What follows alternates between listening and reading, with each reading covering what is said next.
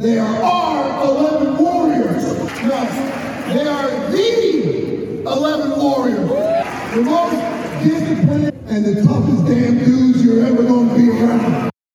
Welcome into Real Pod Wednesdays. Dan Hope joined by Andy Anders, who, if you missed last week's episode, is the new co host of Real Pod Wednesdays back here this week for his second episode of RPW, as we are now only 10 days away from the start of the Ohio State football season. I know that that's music to the ears of a lot of our listeners out there, but Ohio State still doesn't have a starting quarterback. And Ohio State may not name a starting quarterback before the season, or at least not a permanent starting quarterback before the season. Because when we talked to Ryan Day on Monday, it certainly sounds like he is uh, preparing for the possibility of playing multiple quarterbacks to start the season. Has not made a final decision on that. They're going to see how it plays out this week, but certainly based on the way this thing has played out and the way Ryan Day talked on Monday, we had talked about it last week. We felt like this week was the time. If you look back at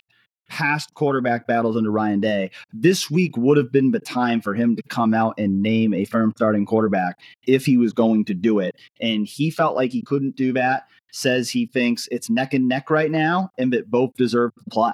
And so it does sound to me, Andy, like there's a very good chance we are going to see both Kyle McCord and Devin Brown take significant snaps of the first team offense in that season opener at Indiana. Yeah, um, and you know, it's it's you usually you know you have those reservations certainly about them rolling two quarterbacks in there. I'd put the odds of you know I think I said this on our press coverage, you know, our new YouTube show after uh, press conferences this yesterday. But you know, I think probably put the odds at uh, greater than fifty percent that Ohio State is going to play both against Indiana. I mean, both were probably going to play anyway. It was probably going to be a blowout, but yeah, it, you know, both are going to roll in with the ones. You start to, you know, think about okay, well, when does this team need to have a quarterback one named by? You obviously want one as early as possible, and I think Day said, you know, Day has always said things to that effect, but neither have separated. And i think that was if you know if it gives any indication you know uh, ryan said he took a poll of the staffers a little straw poll and it was split pretty close to even he said almost even. So uh, it's it's just a race that still has yet to pan out really like one guy emerge ahead of the other.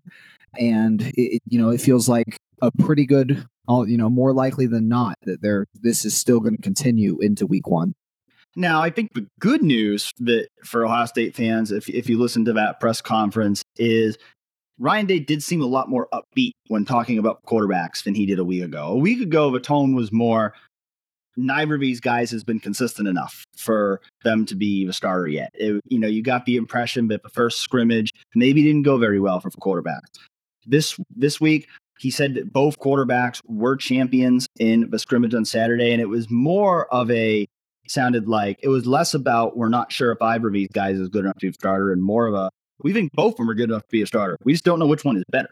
And so, I mean, that's that's the good news because if that is the truth, if Ohio State has two quarterbacks who are both really good, then like that would be an ideal scenario because you know you never know what's going to happen over the course of a season. You're certainly going to feel a lot better about your depth if ultimately you feel like you have two quarterbacks who are legitimate starting caliber Ohio State quarterbacks. And at least if we just take Ryan Day's words at face value, that that seems to be the case right now. Of, of course, you, you still need to have one guy that you know you can really rely on. And I think they're still not sure which guy is that guy yet. And I think, you know, now it's at that point where they feel like we might need to see these guys play in actual games before we can really determine who that starting quarterback is. And I, and the good news is we've talked about this before is Ohio State, yes, they start with a road game on the Big Ten,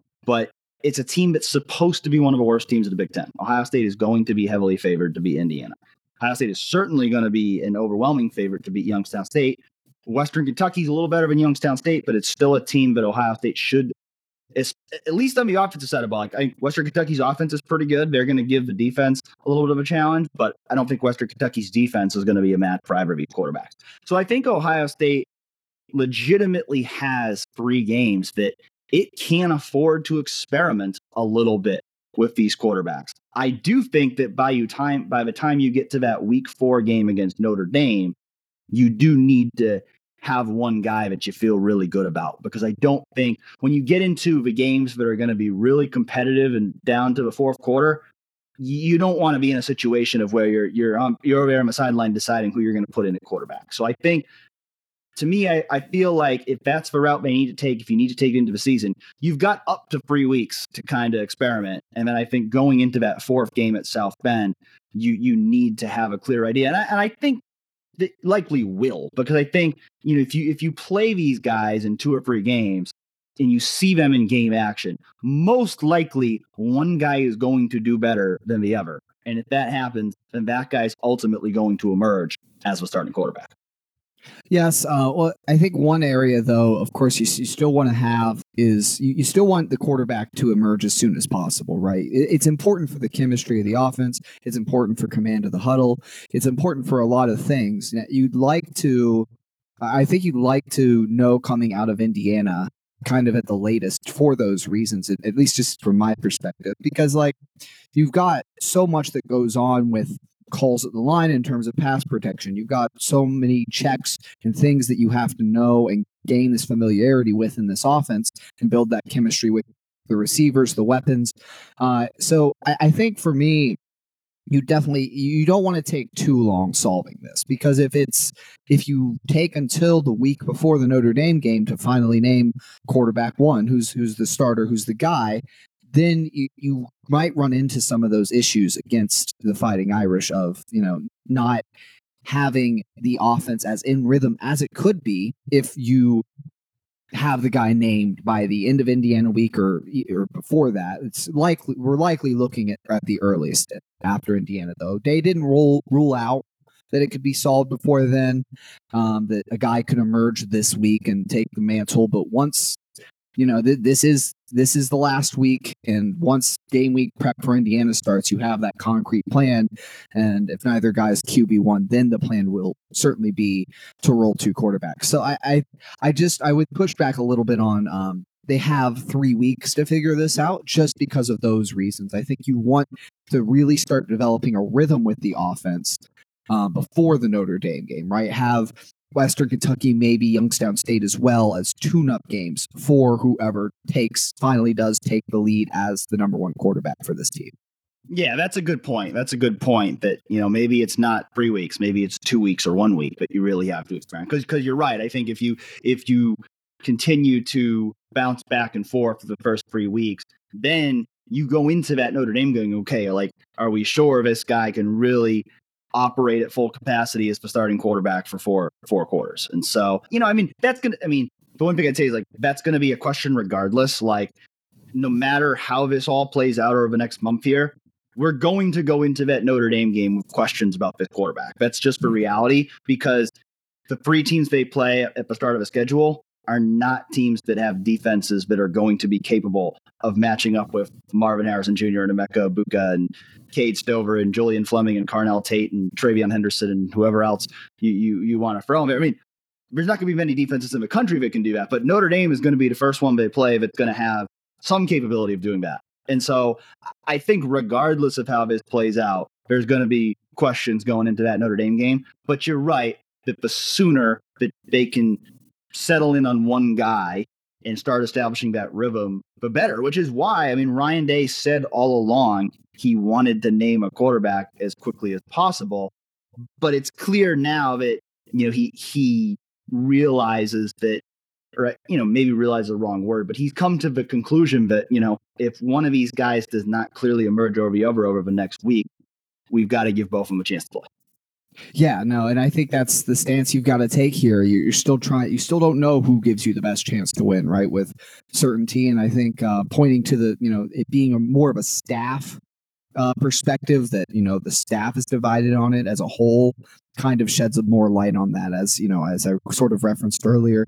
Um, but how confident are we, Dan? You know, based off what we've seen, based on you know, obviously Day's comments and uh, what I, I guess what's your level of concern right now that it is truly, hey, both these guys are good options, can't decide between them for that reason, or do you, are you concerned that both of them have a lot of um, maybe limitations that we're not hearing that uh, could could impact this team.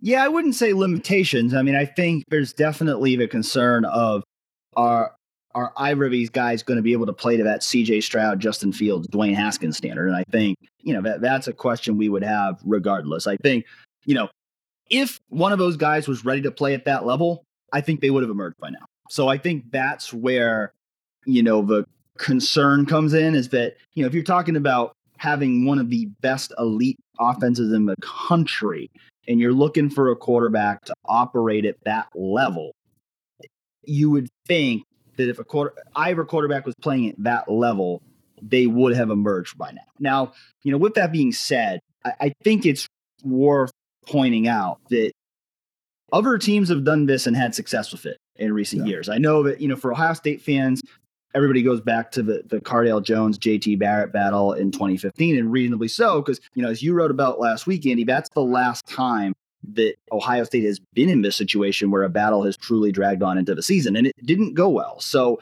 it's absolutely a valid concern. And I think, you know, as we talked about before, like you you can't do a two QB system all season. Like that never works.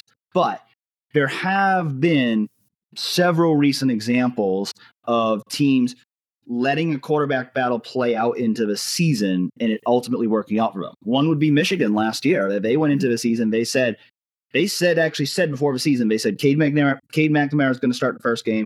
JJ McCarthy is going to start the second game. We'll decide how it goes from there. JJ ultimately emerged as a better quarterback, and he ends up leading them to their second straight Big Ten title.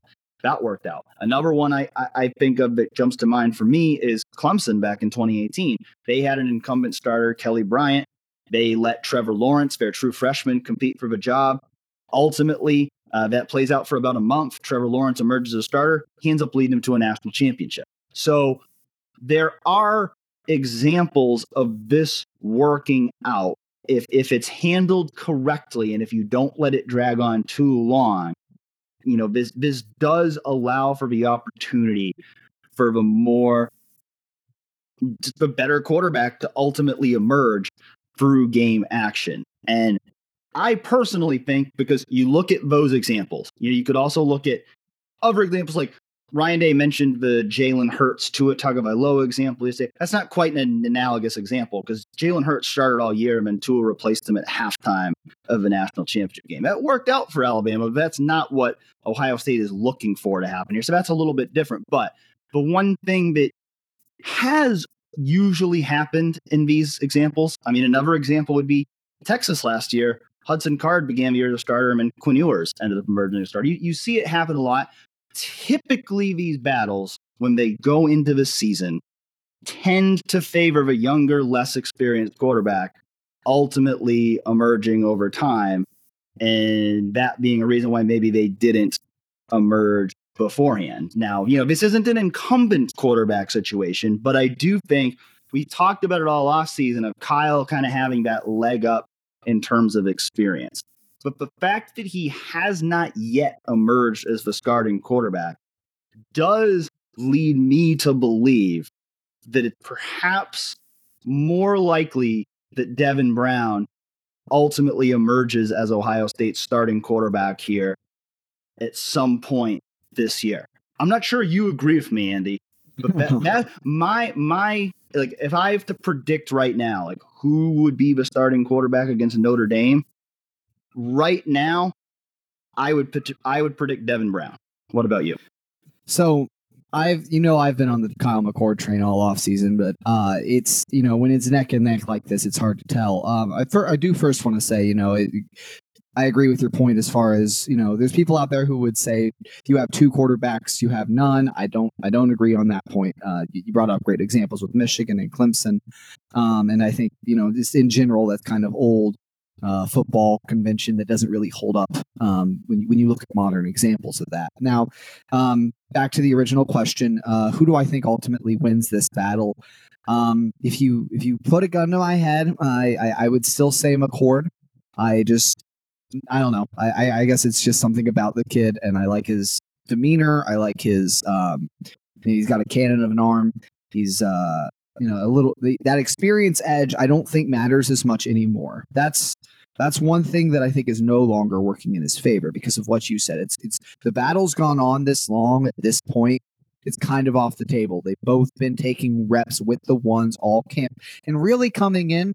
McCord mostly handed the ball off in, in, in his mop up time last year. He did have the start against Akron, of course, as a freshman, which was good experience. He did he was involved in the competition uh, with Stroud as a freshman, which was good experience with that. But he didn't when he's actually played in games outside of that one Akron game, he hasn't thrown the ball much. He only, I think, what twenty passes last year. So, um, so it, it's it does feel like the longer this competition goes, it may favor Devin Brown. However, I don't think it's something that you can decisively say um, Devin Brown is going to win it because it's drug out this long. I just think Day's approach to this whole process and the staff's has been to keep an open mind. It's let a guy win it. I don't care what you had coming into this year. I don't care, oh, you might have the higher ceiling in 2024.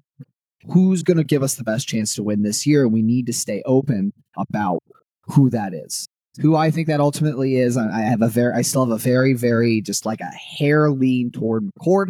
Would not shock me at all with Devin Brown. And I think the way Days talked about them both recently, the way you know the recruiting pedigrees of both, track record of development. Um, I, I think I Buckeye fans can be confident that the offense will be formidable with either under center. But I, you know, I still have that very slight lean toward McCord. Yeah, and I do agree with you that like this competition is still open. Like at this point, like I know, you know, there's there's some people out there may think, well, you know, well, he he doesn't want to name a quarterback now just to try to keep Indiana off guard, but I don't think that's what's happening here. I think this is very much a real competition right now that they it is still very much neck and neck that either guy can win. I do not think that Ryan Day knows for sure right now who's going to take that first snap against Indiana. Now, you know, a week from now, he is going to have to know that, even if it's, you know, Kyle's. And and I and I and I and I would say this: if it's still neck and neck a week from now, I would predict that Kyle McCord would take the first snap against Indiana because I think he he mentioned that he was asked, you know, the other day about he was about you know young, the youth versus experience there and how that factors in, and he did say if it's truly neck and neck, you would probably give the more experienced guy the first snap. And so I think if it's still neck and neck after this week, Kyle McCord will most likely be the starting quarterback against Indiana. But I would also expect in that case that Devin Brown would play early in the game and that whoever starts against Indiana does not necessarily mean that person will be starting against Notre Dame in three weeks. Yeah, absolutely. And I think uh, you know the question is, do you how are you going to roll them? Of course, do, do you just alternate series? Do you do a couple, a couple? Do you do by quarters? Like, how do you do it? Um, I, but yes, I would ex- expect uh, Kyle McCord to take the first snaps in that case, just because of seniority, and um, it's you know someone has to take the first snap, right? If they're truly neck and neck, you can't have both of them on the field at the same time. That's not the nature of the position. So, and and as Ryan Day said, the number one goal for the Indiana game is you got to go over there and win. So that's going to play into it too. Like I don't think you can go into the game saying, okay, we're going to alternate him every series and stick to that plan no matter what. Like, you know, you could put one of them in there and he struggles, and then you put the next guy in and he leads him to a touchdown on the first drive. You're probably going to keep riding the hot hand as long as he stays hot, so, or or vice versa. Maybe you put a guy in, he starts out well. You say, okay, we're going to give the other guy a shot, and then he struggles. Like at that point, you, you you, you definitely have to go in if you're going to do this you definitely have to go into that game with some flexibility of okay if one guy is doing better than the other you get you stick with that guy and go and go win the game. And then if you take a blowout lead you can give the other guy more reps later. But you know some of this is you know you, you're going to have to be able to adjust in game. And it's another you know i think that's one of the concerns that people are going to have is you know, it adds another variable of things you got to manage in the game. If you're trying to manage a quarterback competition in the midst of a game, you know, that's just one more thing you've got to be thinking about between every offensive series. And so, uh, you know, you have to be careful with it. But I, I do think that if it's truly neck and neck, there is some logic in the idea of we need to see both of these guys play an actual game action before we lock in a starter. Because let's be real too, if if if if Ryan Day comes out next week and names a starting quarterback, if that guy struggles, doesn't matter which one, if that guy goes out there and struggles, the fans are going to be calling for the other guy. So, uh, you know, I think, you know, if, if, if you can't go out there and say with conviction that one of these guys is better than the other, then one way or another over these first few games, you have to give both of them a chance to see what they can do so that you can make a more confident decision going into those bigger games where you have to make sure you have the best guy that gives you the best chance to go up there and win those games. Yeah, no, absolutely agree. Um, it, it's just interesting to see how you know how you judge the reps if you know if one guy's playing in different sections of the game and uh, just how the competition unfolds and what what you know. It's not something we've seen from Day before. Like how how does he handle a competition that runs into the season?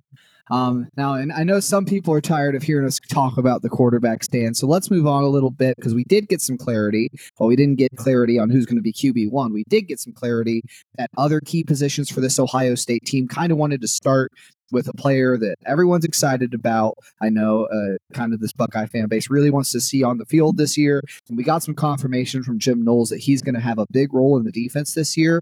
Uh, Dan, what did we find out about Sonny Styles this week? Well, we found out that Sonny Styles is going to be a starter. Uh, Jim Knowles said that definitively when I asked him if you know Sonny and Ja'Had Carter had solidified both starting safety roles, and he said Sonny has. So it, it, it's clear that they are really excited about what they're seeing about seeing from Sonny Styles, and that Sonny Styles is going to play a massive role on this Ohio State defense in in 2023 and it's going to be interesting to see what that looks like in terms of again as we've talked about before they're going to have to you know rotate a little bit there? There are going to be situations where they need to put either Cam Martinez in a corner there for more of a true slot corner? But it sounds like the way Jim Knowles talked yesterday that you know Sonny Styles as the nickel safety is not going to look identical to Tanner McCalister as the nickel safety. I mean, that's yes. obvious. They have different body types, different skill sets. And I think Jim Knowles likes the fact that Sonny Styles, being a bigger body, being kind of a nickel slash Sam hybrid, he was calling it a strike position. I think he likes the fact that putting Sonny Styles in that position gives the defense some different attributes and some different versatility versus playing a guy who was effectively a slot corner at that position. Yeah, absolutely. I look Sonny's skill set. He's it's Knowles talked about it. It's his versatility. I think he could fit in at any of the three safety positions well. We thought Bandit might be his best, but the more Knowles explained what his role is going to be in that Sam, it make in that strike position. Sorry, it, it makes a lot of sense, right? He's a physical, hard hitting player. We saw it um, in some of the mop up duty he got last year. He was a bigger body they used in a creative role against Georgia, and uh, it's so it's good to have that kind of presence in the box, both for the run game and you definitely can do some creative blitz packages with him coming off the edge, but also it's the range he has with that length, his size allows him to play either man or zone coverage on those slot players because he can challenge balls, but he can still run with a guy. He's got great recovery speed. If you drop him into zone, he can play center field. He can ball hawk there's just so many things that he can do as an athlete that if he acclimates well to that position and they don't put too much on his plate to where he can't just go out and play football because you want a guy playing free, playing fast that's like that, right? So you you don't want to put too much on his plate, but there's so many different things you can do with him. If he gets that understanding and he's got the fundamentals of the position down, he could be a really exciting player for this defense this year. Now, the other thing that was very interesting about Jim Knowles' answer to that question is that he's indicated that Ja'Had Carter has not locked down the starting free safety job, and that that's actually still a three way competition between Ja'Had Carter, Josh Proctor, and I think the most interesting name he threw in there, Malik Hartford, a true freshman who we've heard a lot of good things about you know, dating back to the spring, he was one of the first guys in this class to lose his black stripe. And then he's been talked up a lot by both Jim Knowles and Perry Eliano over the course of preseason camp. So clearly he is doing something right to put himself in the conversation for a starting spot this quickly. Yes, I, I, definitely, you know, um, I did in my previous role at uh, Buckeye Sports Bulletin. I did a lot of film breakdowns of recruits, um, and something that always that stood out to me about him on his film was his range and just his knack for being around the ball as a safety, uh, a true center fielder who could fly all over the place. You know, uh, kind of reminds you of Bob Sanders if you're uh, if you're you know a Colts fan. Maybe not a maybe not you know he, he's not that that short, but uh, he is uh, he's a player that I'm not surprised has come in and kind of blow uh, played above his recruiting ranking, you know, in that one to 200 range. Not a guy you necessarily expect to make an instant impact as a freshman at Ohio State, but a guy who is in the running to do so. Um, Ja'Had, interestingly enough, has not lost his black stripe yet, um, despite transferring in with a plenty with three years of starting experience from Syracuse. That's not necessarily a knock against Ja'Had. He's dealt with injuries both in the spring and now in fall. Uh, Jim Knowles mentioned he's been banged up, uh, but it's it's you know he's been the starter there at some of the practices we've seen, but he hasn't locked it down yet. And you wonder how much of that is the health, how much of that is you know, is he truly a cut above Hartford? And Josh Proctor is still in the competition there. You know, Knowles brought him up um, as you know a sixth year senior who's always seems to be you know, talked about as maybe this could be the breakout year, but you know, has never put that on the field except for a couple games in 2021 before he got hurt. So the adjuster competition is very it's, it's open right now. It's a very interesting one. And of course when you talk about a safety driven defense that's the position that has to cover the most ground and it's, it's the field safety in the defense right? So um, that, that guy is the person that sets everything else up. He's the last line of defense. He's covering a lot of uh, space out there in, in center field. So I, I, guess what are you, what are you seeing, and what, what is your prediction for that competition, Dan? I would still lean toward Ja'Had Carter being the starter, but you know the fact that you know when I when Jim Knowles was asked about that on day one, he seemed like pretty confident that like Ja'Had's the guy. When he was asked about it on Monday, it, it, was definitely more wavering there. So I don't know what all to think about. You know, I mean, you know, Josh Proctor, like you said, the guy. I mean, he took the first team reps all spring, but I mean, he was on the first on the days of practice that we were there.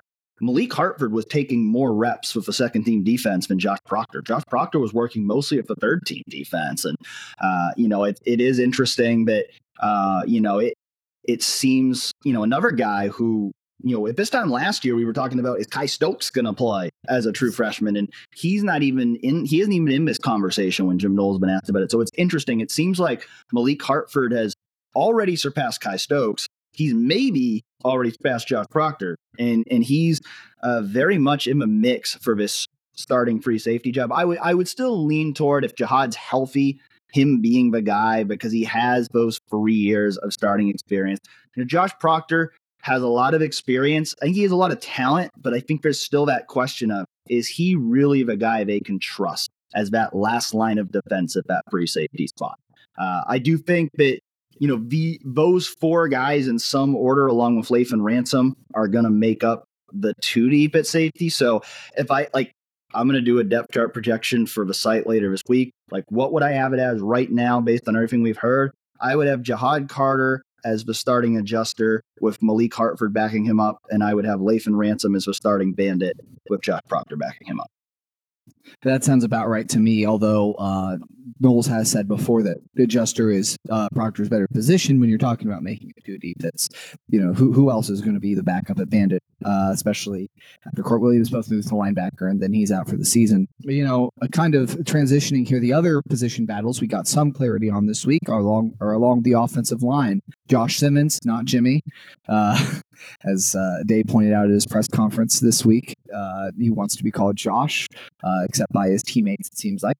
So Josh Simmons at left tackle, Josh Fryar at right tackle. Um, it, those are the leaders right now. He was. They seemed a little more firm in saying Simmons is the guy at left tackle than he did with Fryar at right tackle, but Fryar is the leader. It seems like he'll be you know, we, we, would expect him to be the starter against Indiana. Uh, and then the same with Carson Hinzman at center.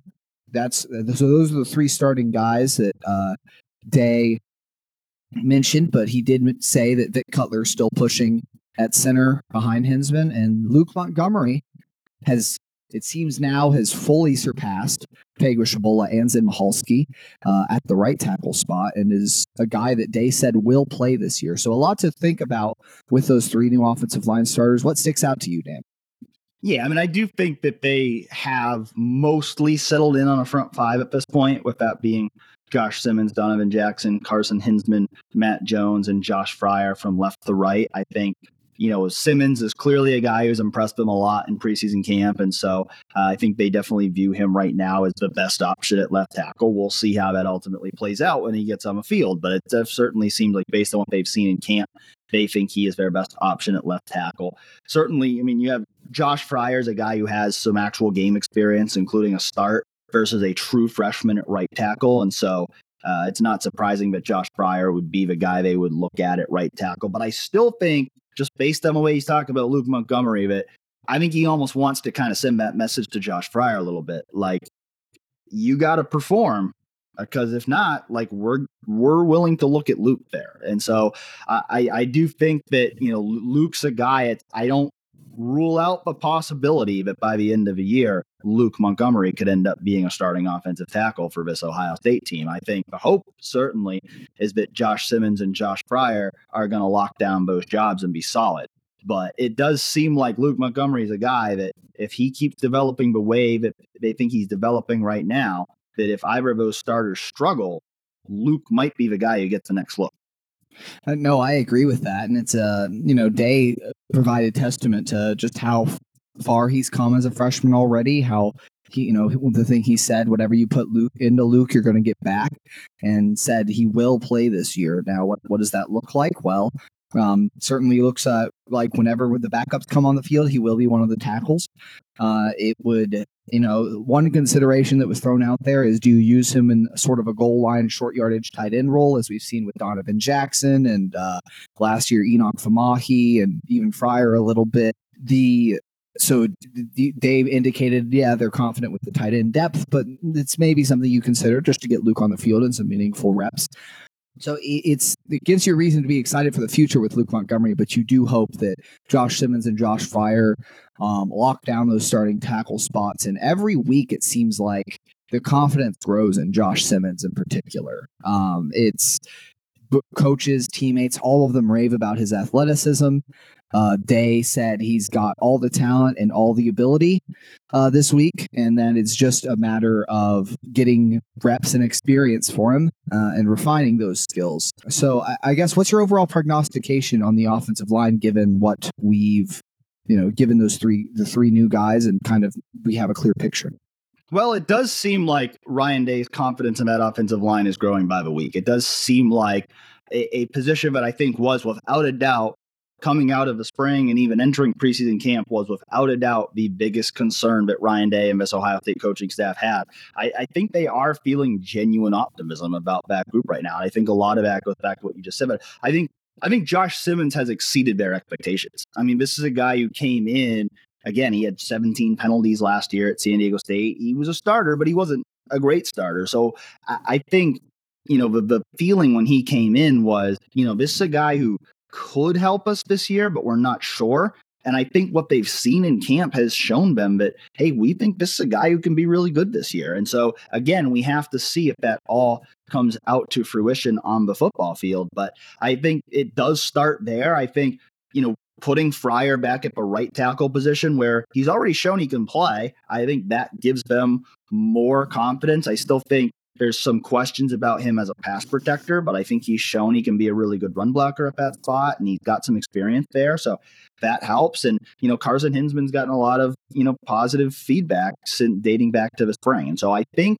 I think they feel pretty good about where it is right. I mean, for me personally, like to me, that is still the number one concern. Like that's still the number one position group going into the start of a season that I'm going to be scrutinizing and see how they look because I, I do still think it's the biggest question mark on this team, but it does seem like uh, Ohio State is feeling better about what it has there than it probably did a few weeks ago. No, I agree with that. And uh, yeah, those questions about Fryar as a pass, prote- uh, pass protector are certainly going to bear out, uh, particularly against Notre Dame, who, you know, has a very creative defense, can do a lot of things there. A test of pass protection.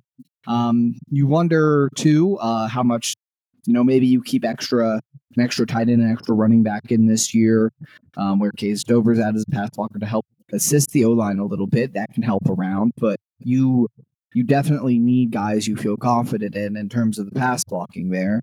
Um, and you know, I, I, pointed this out last week. You can, you can always help a center.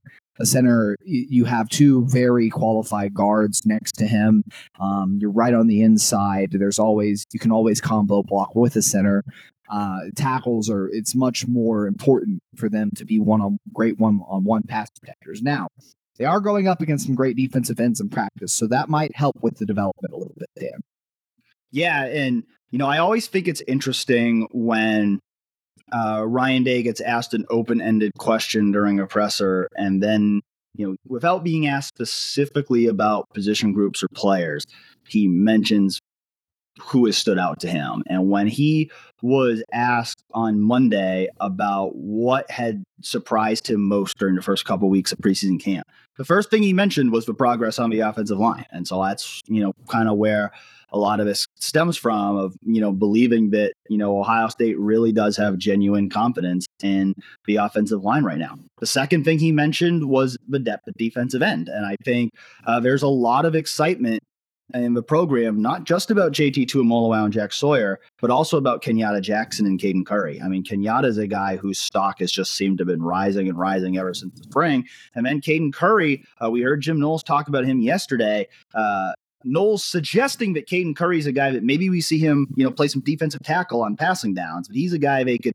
move around on that front to do some different things in passing downs. So they also expect him to be a regular in the base defense uh, as a defensive end. And so uh, a lot of excitement about that those defensive end uh, group, and certainly, you know, I think the fact that he mentioned both of them speaks to the idea that you know they're battling really hard in camp, and, and both sides are are getting their share of wins. Another thing he mentioned uh, in answering that question was how Carnell Tate has continued to impress him. And the buzz around Carnell Tate going back to spring. I mean, it's been it's been constant. It, it's just continued to grow, and I, I've been of the opinion that you know, based on what we saw when Marvin Harrison Jr. and Emeka Egbuka were freshmen, that you know Carnell would probably only play occasionally this year and kind of build up to playing a bigger role next year. But the way that everybody keeps talking about Carnell Tate makes me think that maybe his role as a freshman is going to be bigger. I mean, maybe it's going to be more like a Garrett Wilson when he was a freshman, where he's going to come in and really have a chance to make a push for major playing time. I mean, I, I, I, I'm now at the point, based on what we've heard about Carnell Tate, that I will not be surprised if he's in there in the core rotation as early as week one and I even I even think the way that they're talking about him makes me wonder if you know Julian Fleming is going to have to fight for that starting job. Obviously, we know Marvin Marvin and Emeka are going to uh, be you know mainstays out there in the, the field, but you you have to think you know that the way they're talking about Carnell Tate that you know Julian Fleming is going to have to perform and prove himself if he wants to lock down that starting job for sure all year. Day was certainly beaming about him uh, earlier or yesterday, and uh, you know I, I, think the fact he was a starter in spring over all the second years, lost his black stripe so early. He's every step of the progression. He's shown you uh, what he can do, and uh, it was one thing you know Day pointed to was his maturity, especially after losing his mother uh, tragically earlier this year. Now I, I, I would I don't know if I expect him to be that heavily used in the rotation. Just you know, from my end, um, this year they they were beaming about Marvin la- uh, his freshman season as well, and uh, you know it didn't really play till the Rose Bowl. He had that big spring game. You know, there was a lot of things from Marvin that year, and Garrett Wilson did find a way onto the field at the end of his freshman year, I think. Uh, but I, I just I don't know if early in the year they're going to uh, trust a freshman out there, no matter how mature he is. And, uh, you know, you still have three fantastic wideouts. I don't, I'm still curious. I don't think we've seen what Julian Fleming is fully capable of yet. He's had so many injury struggles and unfortunately maybe had some more this spring, but he's, you know, he's healthy now. And, I think honestly, he's he's a secure starter, not as much as Marvin and Emeka, of course, but I think he's a secure starter in this group. Um, that's my perspective. Obviously, I don't know behind the scenes what it looks like, and it, it's very possible Carnell is certainly of the caliber that he could demand playing time week week one. I just, for me, I don't expect to see it until the latter half of the year, if at all. Um, and if certainly if guys get injured, he's going to be one of the first names they call upon. I think on the outside, the only person you could make an argument for over him is Jayden Ballard as far as backups go. Um, and I don't know, he might even be on that level or competing with Jayden for playing time um, as as the next guy on the outside. You know, in the slot you have Xavier Johnson, but on the outside, it's kind of him and Jayden right now. Yeah, I mean, I would just just based on what we've heard, I I would right now predict that Carnell Tate is going to play more than Jayden Ballard. I, I, I agree with you that I think Julian Fleming is going to be the starter. I'm you know I'm thinking long term if Carnell comes out and he looks amazing, and if Julian doesn't or if he has more injury struggles, then I think there may come a point where Carnell could force his way into the starting lineup. I don't think that's going to happen right away. But I, I do think I think Xavier Johnson is going to play, and I think it you know it's more. I think it's more likely that Carnell Tate will see regular playing time in the rotation than Jayden Ballard will. That would be my opinion. Yeah, I think no, I think that's a totally fine opinion to have based on what we've heard about him. You know, the coaching staff hasn't stopped beaming about him. It's true, but you know, it's it, it's like receiver depth is the least of this team's concerns, of course. Also, you know, um, it's it's it's nice to have that luxury. Is is what I'm trying to say. I guess you know to, to have such a talented freshman behind the definitely the best receiver, probably the best receiver in America, and maybe the number two, the second best receiver in in America, both playing for the same team. And Fleming, you know, it's just the embarrassment of riches continues at receiver for this team. Another thing that you know I thought was interesting from Monday's press conference was Jim Knowles when he was asked about you know Cody Simon and CJ Hicks. He sounds very committed to getting those guys in rotation this year. Acknowledged that you know maybe it was a mistake not to rotate Tommy and Steele last year uh, because needing to keep them fresh over the course of a full season, but maybe some of that fatigue caught up with them at the end of the year. And so it does seem like you know, if, if Knowles to be taken as well, and, and Knowles is a pretty straight shooter, so I, I tend to take Jim Knowles at his word that uh, we're we're gonna see four linebackers play on a more regular basis this year, and uh, you know, there's of course been a lot of conversation about that jack position and whether C.J. Hicks could be the guy to play that position. And I, and I thought it was interesting when when Jim Knowles was asked about Mitchell Melton because he had when he was initially he was initially asked about CJ Hick playing the jack linebacker position, and he mentioned Mitchell Melton, said they're both doing well, they were both making a lot of plays. But then when he was asked later about Mitchell Melton, he did mention that there had been some consideration about the fact that Mitchell was starting to look better at defensive end, and, and maybe you know, is, is defensive end going to be his best position going forward? And so, not sure how that will all play out, but it does seem like as much as that jack position could end up being used this year, that there's a definite chance CJ Hicks could emerge as the top guy at that spot.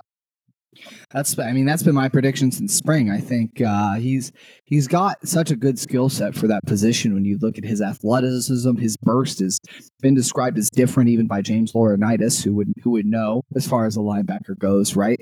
Um, and, and, having that quickness is such a weapon off the edge when you're talking about a rusher uh, getting after the quarterback, which is a lot of what that Jack is expected to do. But then also he was uh, out of high school. He was considered one of the best cover linebackers in the country as a prospect. You you talk about the Jack playing either zone, you know, some seams and curls stuff underneath, or manning up on a tight end or running backs. Hicks is more than capable of that. I, I think he'd he could smother a tight end, frankly, uh, in terms of athleticism and running with them and having the strength to contest catches.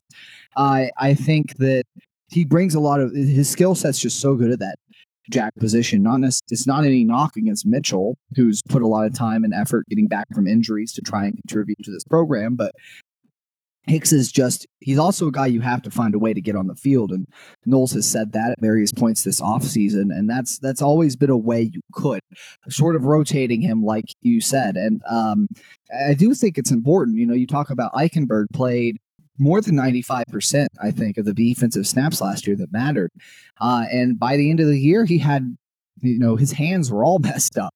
You know, we talked about multiple defensive players referenced that. You're Tommy being the stoic man he is. I don't know if he talked about it all that much, but uh, he, uh, it, it's just you saw how beat up some of the guys on the defense got last year, and you when you have the depth to get guys in, especially against some of your weaker opponents that aren't going to be a huge drop off in quality, I think you got to use it, you know. And Simon and Hicks have both earned playing time. It sounds like, and we, we saw Cody Simon. I thought filled in admirably uh, in his spots last year. He did come in for four three packages and uh, some various other spot duty.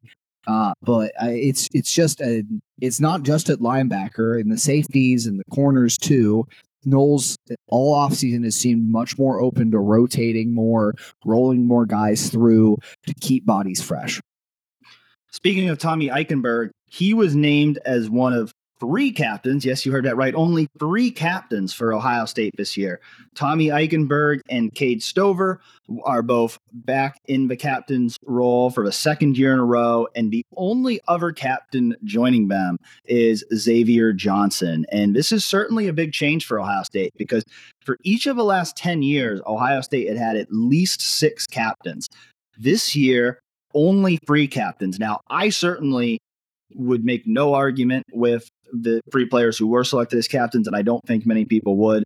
Uh, the way everybody talks about Tommy and Cade, it's clear that those guys are highly respected leaders on this football team. And Xavier Johnson's a guy who I think uh, is certainly as universally respected as anyone in the Ohio State football program with the journey that he has had from walk on to becoming a core player, both on special teams and and making an impact on offense. It certainly sounds like his role has the potential to grow this year, and it's clear that he's somebody who is uh, beloved within the Ohio State football program. And so, uh, no surprise that those three guys are all captains.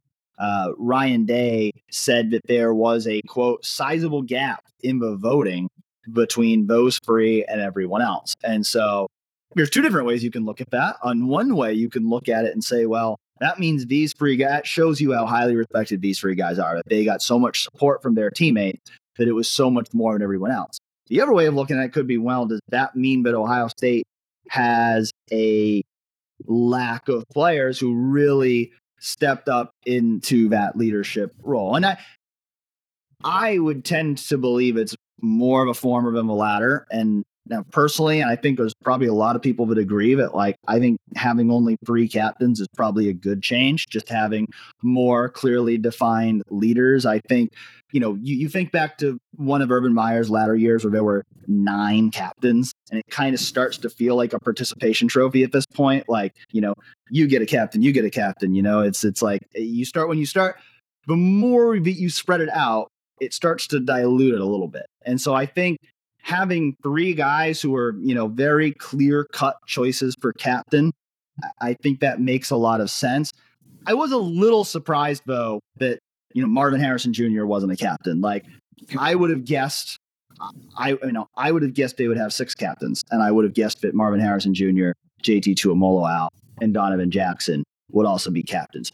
Ryan Day did mention that some of the guys who were next in the voting were third years. And so those guys probably were all in that mix. And you got the impression that that was part of a calculation that with Cade and Tommy both being fifth year guys and Xavier being a six year guys, that they kind of wanted to go with that tighter group of true upperclassmen to lead this team. Uh, yeah, no, I agree. Uh, I think you know three to four is kind of traditionally the number in football. Uh, you know, as as used to as we've gotten you know the last several years of there being at least six Ohio State captains. There, it's three to four is usually the number you go with, and I, I think that you know what Ryan said is there's a, they have a large leadership group. I think there's a lot of veteran presence on this team, uh, even more so than in some years past. But when you have it's those three separated themselves in the voting throughout the offseason of you know these are the guys that people on the team look to. You have one offense one defense and xavier is kind of a he's a special team specialist but also gives you some contributions on offense. Um, and i think that you know, as far as defining leadership, it's a good thing uh, when you have less to focus on. And, it, you know, the captaincy should be an exclusive club at Ohio State, right? It, it's not, I, I, didn't, I never liked having nine captains just personally because it, it, it does dilute the meaning of it. And, and personally, as far as like the team's leadership and veteran presence and all of that goes, just generally, a lot of that's going to bear out over the course of the year. I don't think this is necessarily something generally to read into uh, too much in terms of that, but it, it's it, it is it's just an interesting thing to notice and and and kind of ponder about that you know the change to three captains and just how, how it came about. And, and, to some degree, I think having less captains actually helps in terms of encouraging more widespread leadership. Because, like, I think if if I was in that position, if I was a third, fourth year guy who like thought I, thought I should be a captain, if you pick six other guys and I wasn't one of them, I'm going to feel more slighted than if you picked only three guys, right? Like, I think mm-hmm. everybody on the team is going to agree. Tommy, Cade, and Xavier deserve to be captains. You know, not that anybody would have said it, but like, I'm sure when there were nine captains, I'm sure there were guys on the team that's like, wait, that guy's a captain? Like, when you have that many captains, I'm sure there's other guys around the room going, man, like, that guy got it and I didn't. I think in this case, I really don't think anybody in that program would argue that those three guys deserve to be captains. No, I'd agree with that. It's a very good point, honestly. But yeah, I mean that's it's it is what it is, and uh, they're going to roll forward with three captains this year, and uh, a, a, smaller line for coin tosses too, because uh, you know normally you can send up to four out there. Yeah, I was I was thinking that. I was thinking that the everybody who tweets about who the game captains are this year, we, we don't need to do that anymore because there's only going to be three of them. So it should be the same three guys every game. So um, not that I really think it ever meant anything who the, the captains were that went out there for a coin toss. But we don't need to do that anymore because uh, we've we've got uh, on, only three of them uh, this year to worry about. Uh, we did a, a, piece. I think last year we did a whole podcast on it. This year we're just going to do a few minutes on it. But we did a piece for uh, 11 Warriors this past week where I gathered the staff together to rank uh, which games you are most confident Ohio State will win to which game you are most concerned about Ohio State losing. And uh, the, the rankings came out. Everybody on staff agreed that Youngstown State will be the easiest game of the year. They finished number one. Uh, a tie at number two with Rutgers and Western Kentucky uh, being judged as the second easiest wins of the year. Indiana coming in at number four. Michigan State coming in at number five, which I think speaks to uh, some of the cachet that the Spartans have lost over recent years because uh, there was a time. I mean, there was a there was a span from 2011 to 15 where Michigan State went three and two against Ohio State. So there was a time not too long ago when Mark Dantonio was there that Michigan State was one of the most feared opponents on the schedule for Ohio State, but uh, clearly not the case anymore with them being uh, our collective fifth most confident win. I think certainly the fact that that will be a prime time game in the shoe with the gray out and the alternate gray uniforms has something to do with that too, as you would expect it to be one of the best environments of a year in the shoe for sure. Uh, Ohio State's home finale against Minnesota came in at number six. Uh, Maryland, uh, also a home game, came in at number seven. Uh, Purdue, which we know uh, West Lafayette has been a house of horrors for Ohio State. Purdue coming in uh, only at number eight, even though I think you know you'd probably put some of those other teams as better teams from Purdue. The, the history of Ohio State and West Lafayette uh, has that as our fifth most concerning game, and then uh, the bottom four on the list, which I think are certainly the games that are likely to define the season. Uh, Notre Dame coming in as our ninth most confident win. Wisconsin, 10th.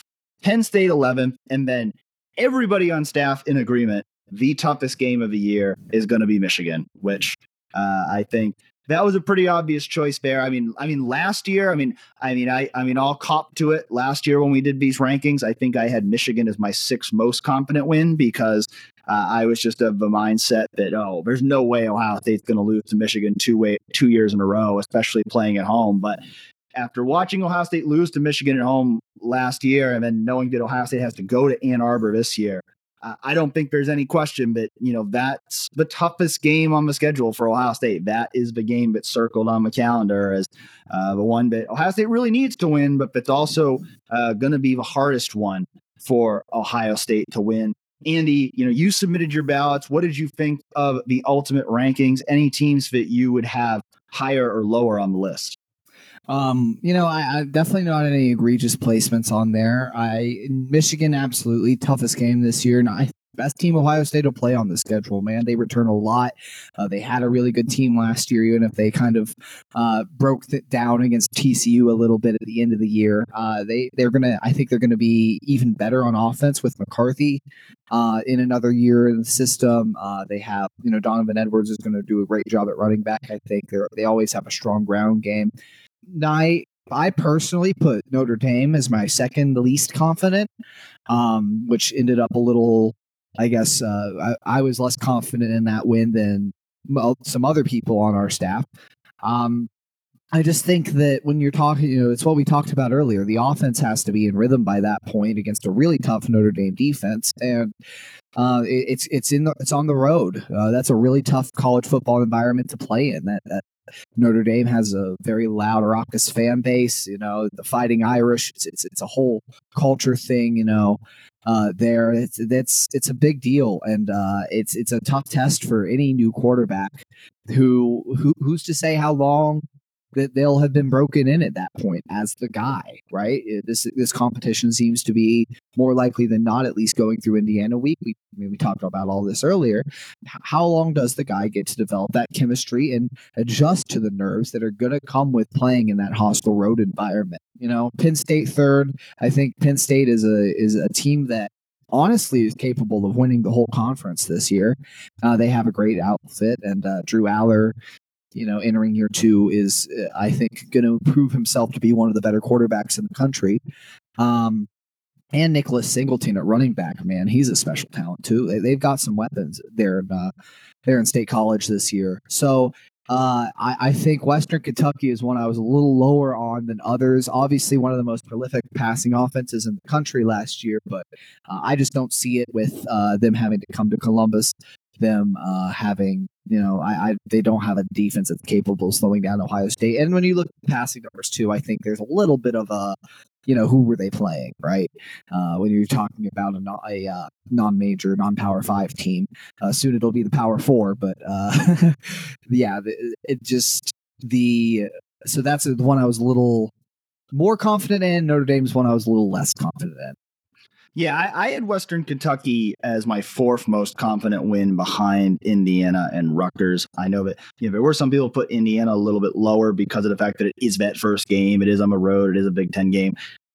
I just think I think this is probably going to be the last year for Tom Allen in Indiana. I think that program has lost all momentum over the last couple years, and so while you know, I, I certainly don't discount the possibility that maybe Indiana makes it interesting for a quarter or two. We saw that in 2017 when Ohio State had to go there. Indiana actually led at halftime, and then Ohio State, I believe, ended up winning by four scores. So uh, I wouldn't be surprised if Indiana makes it close for a little bit, but I still think that's a game that uh, Ohio State's going to comfortably pull away from. You know, Rutgers, we've never seen Rutgers play Ohio State competitively, and so uh, I, felt confident putting them in top three. I think I put Western Kentucky four just because I, I do think that passing offense, I think that that is going to be for sure in those first three games the toughest test for the pass defense. And so if Western Kentucky makes things scary for a little bit, it wouldn't shock me. I do think, like you said, I think ultimately Western Kentucky's not going to be able to stop Ohio State's offense, and Ohio State should ultimately pull away. But I do think like you, it's easy to lump Youngstown State and Western Kentucky together, but I wouldn't do it. I think I think oh, Western oh, no. Kentucky is a good group of five team. Youngstown State is an FCS team. There's a huge gap there. I mean, Youngstown State, Ohio State should win 70 to nothing. If they don't, that means they probably didn't play well. Like that's that that's just reality. Like that game should never be close at all. Western Kentucky, they gotta they gotta respect Western Kentucky a little bit. They should win comfortably. And and realistically, when we look at this this schedule, those first eight games that I mentioned, Ohio State should be able to win all those games comfortably. Youngstown State, Rutgers, Western Kentucky, Indiana, Michigan State, Minnesota, Maryland, Purdue. Now, that doesn't mean Ohio State will. I mean, I think you get into that second tier, and when you looked at the voting, there were kind of three clear tiers here. You know, Youngstown State, Rutgers, Western Kentucky, Indiana. Those are the teams everybody's confident Ohio State will take care of, no problem. Michigan State, Minnesota, Maryland, Purdue, that was kind of that clear second tier. And I think all those teams kind of fall into it where Ohio State definitely should win those games. Ohio State is going to be a clear favorite in those games. Ohio State has no excuse to lose those games. But if a couple of those games end up being close, it's not going to be shocking. I don't think it's it's out of a question that any of those games could be dangerous for Ohio State. And so, you know, I think that's kind of your clear second tier on the schedule. And then it's really those those last four games Notre Dame, Wisconsin, Penn State, and Michigan. Those are the games that are really the ones to watch for Ohio State this year. And I personally had Wisconsin and Notre Dame flipped in mine. I had Notre Dame as my ninth confident win. I had Indiana as my, or I had Wisconsin, excuse me, as my 11th most confident win. And I completely agree with you on Penn State. I think Penn State is a real threat to win the Big Ten this year. I will not be surprised at all if Ohio State, Michigan, and Penn State all end up going 11 and 1. And that could be very interesting. and that might be something we talk about next week when we're more making our predictions for the season. But I put Wisconsin below Penn State because Ohio State's going to have Penn State at home. It's their only really big home game of the year. So you got to think oh, Ohio State's going to be up for that one.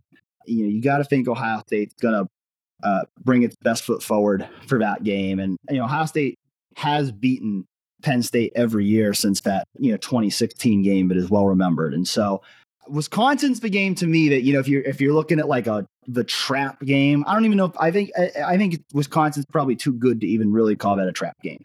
But I think that's the game to me. I look at it. It's one week after the Penn State game, and so you know if things go according to plan, Ohio State could be riding high, coming off a big win. Now they've got to go on the road somewhere they haven't played in seven years to go play a Wisconsin team that I think is going to be better this year with a new head coach and Luke Fickell, who would certainly love to make as much as he may love the Buckeyes from his time playing for them. I think he would love to his first season at Wisconsin to have a statement win over his alma mater. And so that's the game to me that I look at and it's like that that's a that's a that's a dangerous game coming one week after Penn State.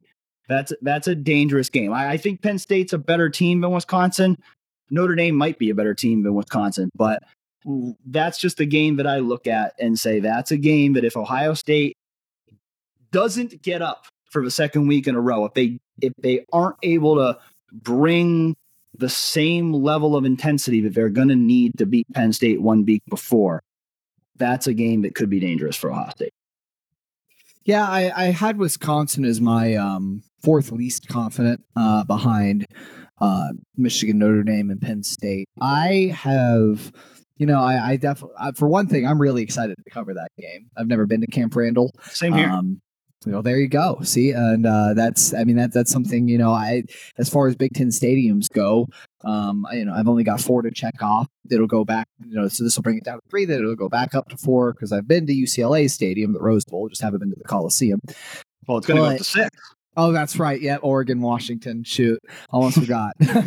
yeah, uh, but the uh, I, I I I don't have as much concern about that as others. You know, it's the, like I said, it was my fourth least confident. But you know, you talked about tier one, tier two, tier three. I kind of put that in a tier two game. I, I just, you know, they Wisconsin. You know, they got great transfer quarterback. Braylon Allen's still there. Luke Fickell's a good coach.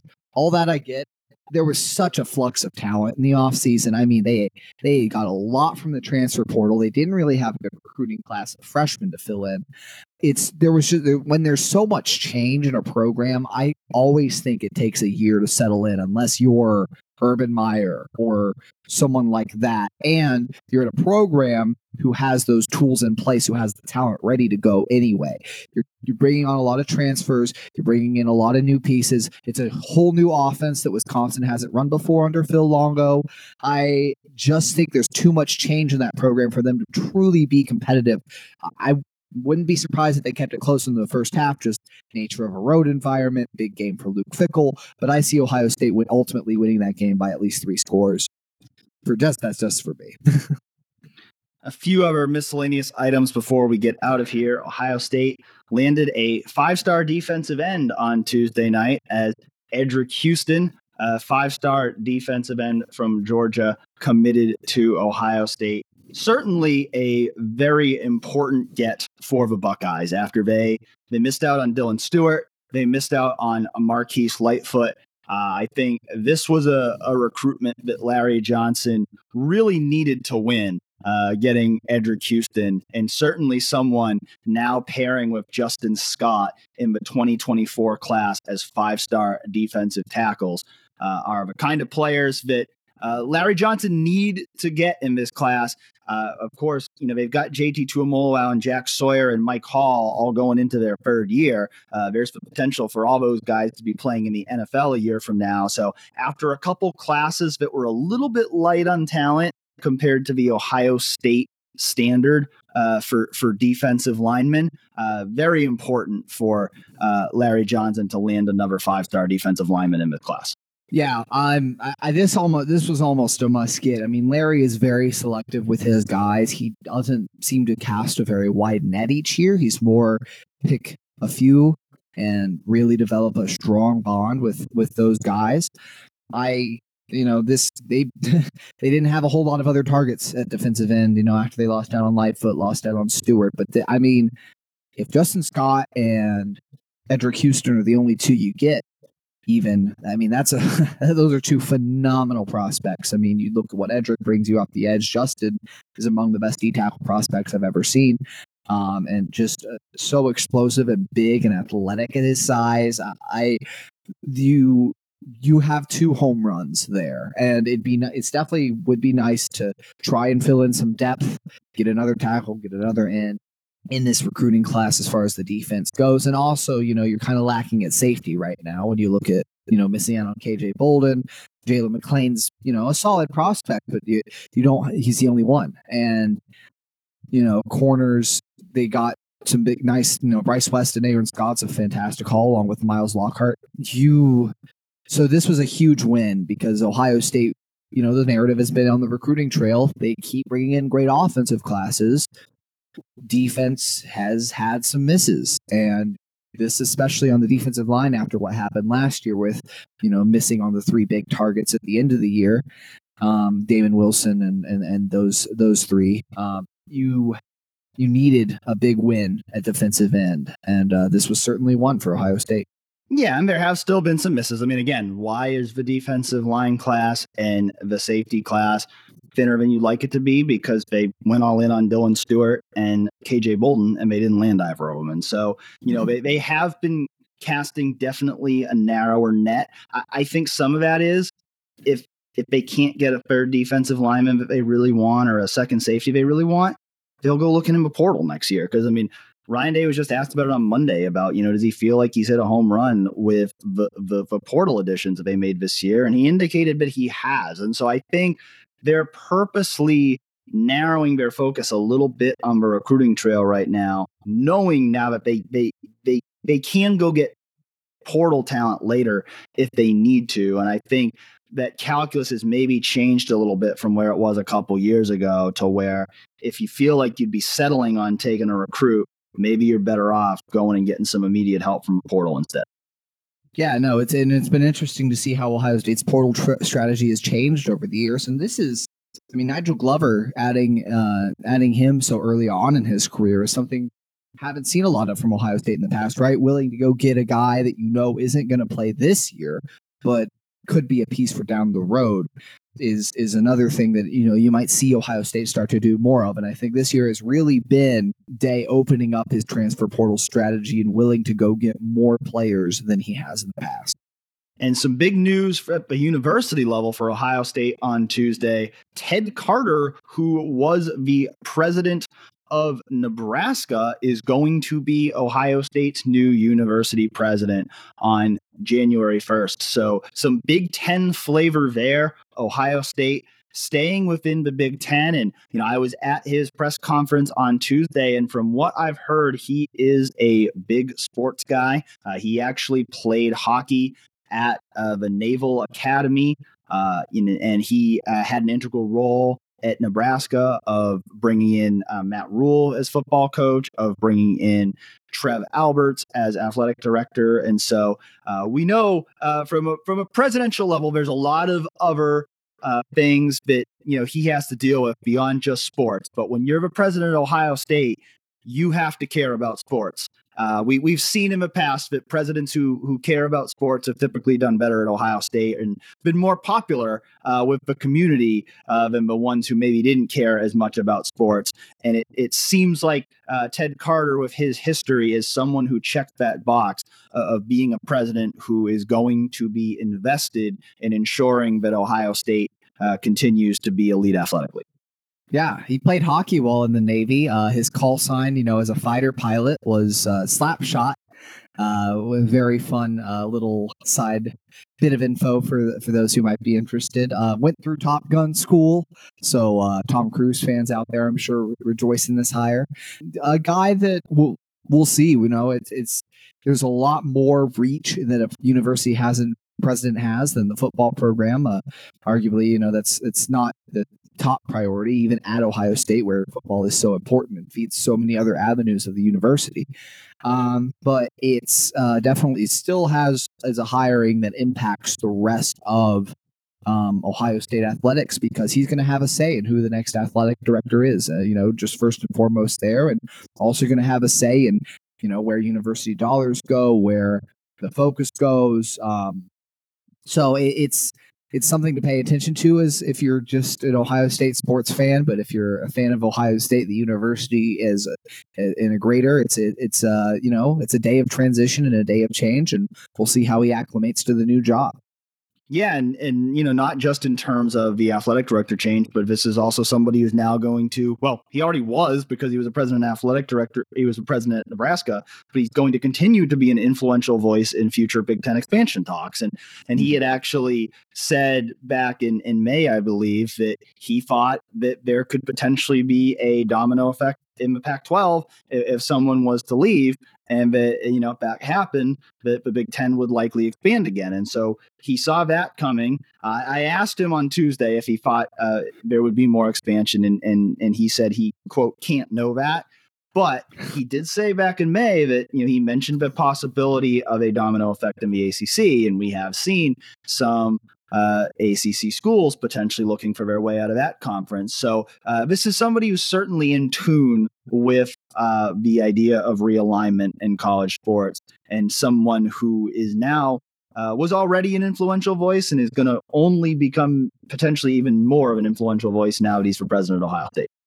Right. This isn't the 90s anymore. Nebraska doesn't quite carry the same weight at a football table as Ohio State does. Uh, no offense to any Nebraska fans who might be listening to this Ohio State podcast, but uh, you know, in the, in the modern day of college football, Ohio State's brand is is one of the more recognizable out there. And then you know, as he will as the sports influence he carries now grows. Well, that'll do it for this week's show. Before we uh, step out here, certainly want to send our best wishes out to Ohio State wrestler Sammy Sasso, who was uh, shot on Friday while in the University District. Uh, fortunately, uh, sounds like he is on the mend. He is expected to make a full recovery. And, you know, Andy, I know you're a guy who's followed the wrestling team closely. Certainly, uh, Sammy has been a fantastic member of that program for the last four years, and he's got another year of eligibility. And so hopefully uh, he'll be able to make a full, full recovery and we'll be able to see him on the mat again for the Buckeyes.